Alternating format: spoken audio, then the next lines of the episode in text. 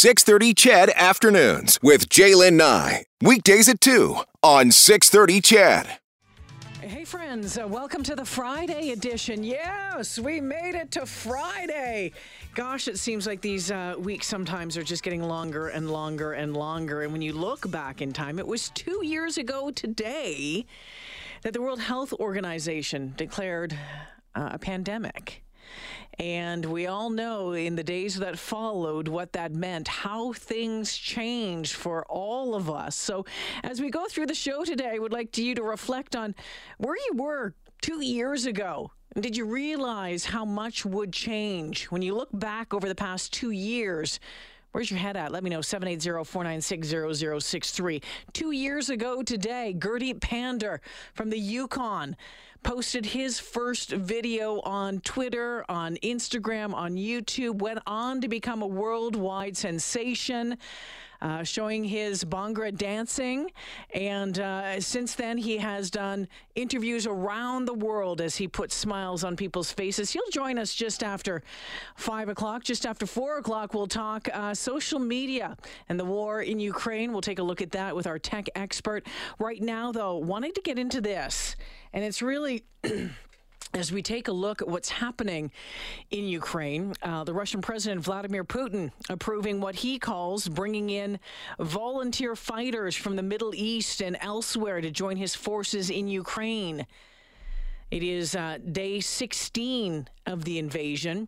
Meanwhile, the U.S. has announced an agreement with other nations to downgrade Russia's trade status, allowing for higher tariffs to be imposed on Russian imports. And a land warfare analyst at Britain's Royal United Services Institute says the situation in Ukraine is ugly already, but he says it's going to get worse.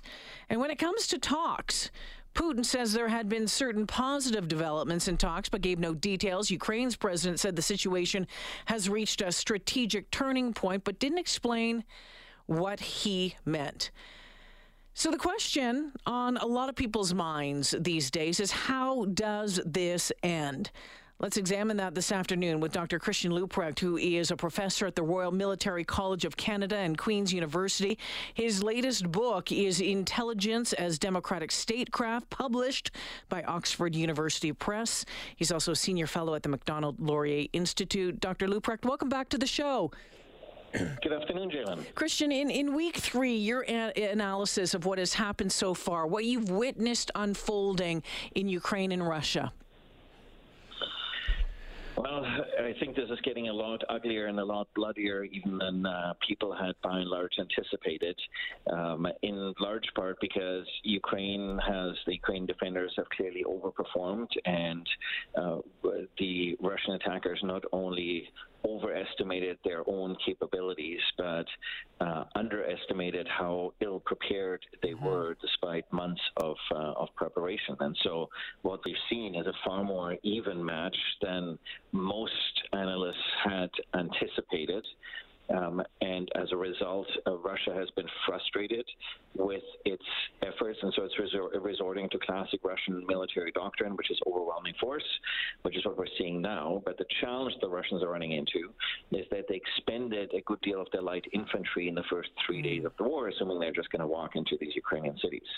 And so now they don't have enough capable soldiers to take the cities. And so one of the reasons they're now looking at mercenaries is because they need to they need someone to do the urban fighting because currently they can demonstrate they can raise these cities to the ground with artillery, with tank shells, and with fighter jets, but they can't actually take the cities. So, when we talk about how this ends, I know there's been a number of scenarios that have been, um, you know, uh, chewed upon. Let's put it that way. Or, you know, when we look at how this possibly could end, and I want to, I want to ask you about some of them specifically. It, do you see a negotiated solution to this? We have seen so far, um, you know, the talks not going anywhere. We've seen different countries line up, step up, willing to do it. Even the Vatican saying, "Hey, you know what? Uh, we'll try to do something." Do you think that that's going to be possible? I could see it possibly a cessation of hostilities. Now, trust is going to be a major issue here, as well as a mechanism to verify um, uh, by both sides. And I'm not sure who you might be able to call in to verify in this particular conflict who's not already taken sides one way or the other. Um, that would mean that Russia essentially cuts its losses. They stay with their troops where they are. They wouldn't. They probably, for the time being, at least, not return any territory. Um, but uh, they would cease fire and probably regroup uh, to uh, attack another day. There's also uh, a risk that the Ukrainians might eventually capitulate because the Russians just have more resources and more people, so they can sustain this longer, at least in terms of material. The question is whether they can sustain it in terms of popular support. There is the risk that uh, if, if the Russians do succeed, then we'd be looking at an Afghanistan style 1980s counterinsurgency supported by the US and NATO for probably the next 10 years. Mm. The most likely scenario is that the fighting will go on for some months, and we're going to get to some sort of a stalemate. Um, and at that point, we'll get a we'll get a ceasefire. Oh boy! All right. So, uh, do you do you anticipate an escalation in the weeks ahead? I think that depends very much on how Kiev works out for Putin and his and his uh, crackpot troops because, uh, of course, his initial tactical objective was to take Kiev uh, to effect regime change in Kiev. So, if the Ukrainian defenders can avoid Kiev from being encircled and besieged, um, and thereby deny Putin the ability to effect regime change, I think Putin will escalate. He will escalate vertically in terms of, that is to say, in terms of conventional attacks, but also possibly um, unconventional weapons, biological, chemical, radiological, nuclear, um, more likely tactical than strategic. Um, and he'll also escalate horizontally, that is to say, in particular through cyber attacks on uh, on the West critical infrastructure, uh, as well as the uh, as the private sector. So I think much will depend on how Kiev goes. Uh, the other risk is that uh, as the supply lines become more sustained from Poland, in particular into Kiev, the Russians will get frustrated. They'll send more cruise missiles, and one of those cruise missiles ends up straying into a uh, into a supply depot on Polish territory. Uh, Poland would call in Article Five under mm-hmm. NATO, and then we would have a uh, collective defense situation. Dr. Christian Leuprecht joining me this afternoon. There has been talk that, and there has been speculation, there has been conversation about you know, maybe one of the ways that this ends is that Russians themselves uh, rise up and um, overthrow or replace Vladimir Putin, or, or, Putin or someone from his inner circle does. Um, but I've been reading that that would be highly unlikely. But is that a possibility? Improbable, I would say, at this point. The Russian state is a very strong state, and the way Putin has built his inner circle is that the people with the money don't control the people with the guns. Mm. And he, so other people control um, a good deal of the money, but he controls the people with the guns. And if you look at it, his innermost loyal circle, those are all uh, people who came up with him uh, through the KGB in St. Petersburg. So I don't think that uh, their loyalty is currently being compromised. So I, I don't see um, a, an immediate risk to the continuity of the Putin regime. But if this war does drag on, um, and Putin continues to lose uh, the ability to control the meta narrative within Russia, because of course he's exercising coercion in terms of protest, dissent, uh, freedom of speech, precisely because he's, he's afraid of losing control of the meta narrative.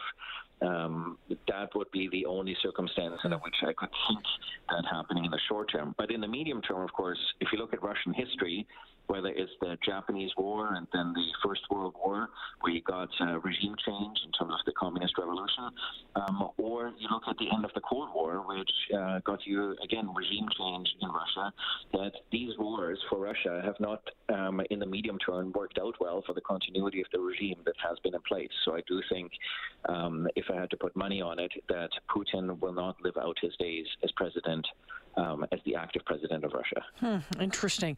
Um, what are you watching for? What should we be watching for uh, in the in the days and even just the couple of weeks ahead, uh, giving us an idea of what what this how this might end up?